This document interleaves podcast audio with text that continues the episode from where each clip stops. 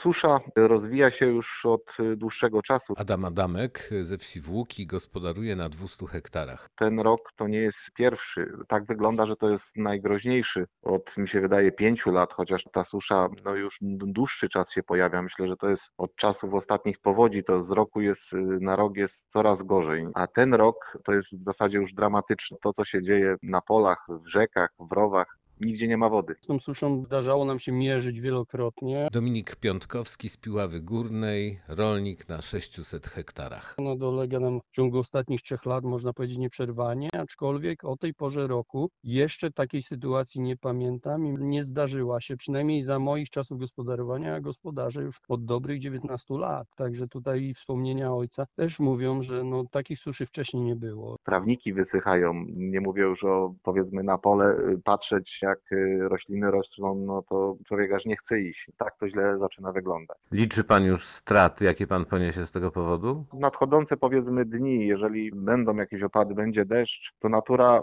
potrafi sobie pewne rzeczy wyrównać, ale no braki są tak duże, to opady musiałyby być na poziomie nie wiem, 50 litrów na metr kwadratowy. Nasiona no, leżą w tej chwili w popiele i nie kiełkują. Za chwilę nam zaczną rzeczywiście wychodzić te uprawy i będziemy widzieć rzeczywisty ich stan, czy może inaczej, redukcję siewek wynikłych z powodu suszy. No nie chcę tych strat w tej chwili liczyć, bo no, trzeba mieć nadzieję, że będzie lepiej, nie?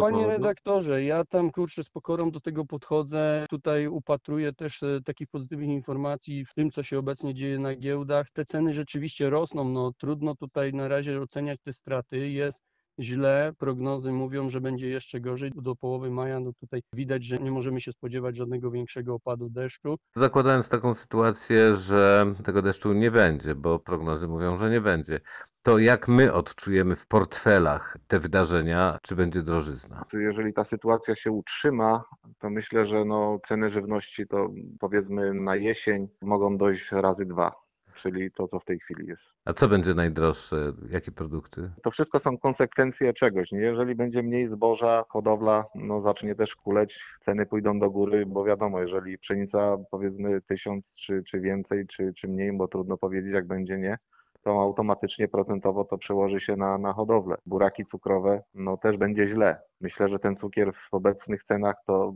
to może się nie utrzymać. Trudno jest powiedzieć, ale Taki myślę, efekt że to, domina po prostu. dosłownie. Tutaj trzeba sobie jasno powiedzieć, że konsumenci na pewno odczują istotnie, zwłaszcza w tym okresie, gdzie tu jeszcze dodatkowo mamy tą pandemię i i nadwyręży to zapewne istotnie budżety. Czy można było jakoś temu zapobiec? Na pewno, no bo o tym się cały czas mówi, że zbiorników mało, że powinniśmy więcej budować, no ale no sytuacja taka jest, że tych zbiorników no nawet w tej chwili, jeżeli zaczną budować, to nie ma ich powiedzmy czym napełnić, bo po prostu deszcz nie pada, nie? Wszystko to, co magazynowało wodę, no to nie ma tej wody po prostu, są puste. A co teraz można zrobić, żeby nie doszło do tego najgorszego, żeby to rzeczywiście nie była kolejna plaga po koronawirusie? Wydaje mi się, że w tej chwili to nic się już nie da zrobić, nie? Jeżeli nie zmieni się cyrkulacja, bo cały czas mamy cyrkulację północną, wschodnią, do tego suchy wiatr, to pogrąża jakby, nie? Jeżeli cyrkulacja się odwróci, jakieś powiedzmy opady się pojawią, no to coś będziemy ratować. Człowiek nie jest w stanie nic w tej chwili z dnia na dzień,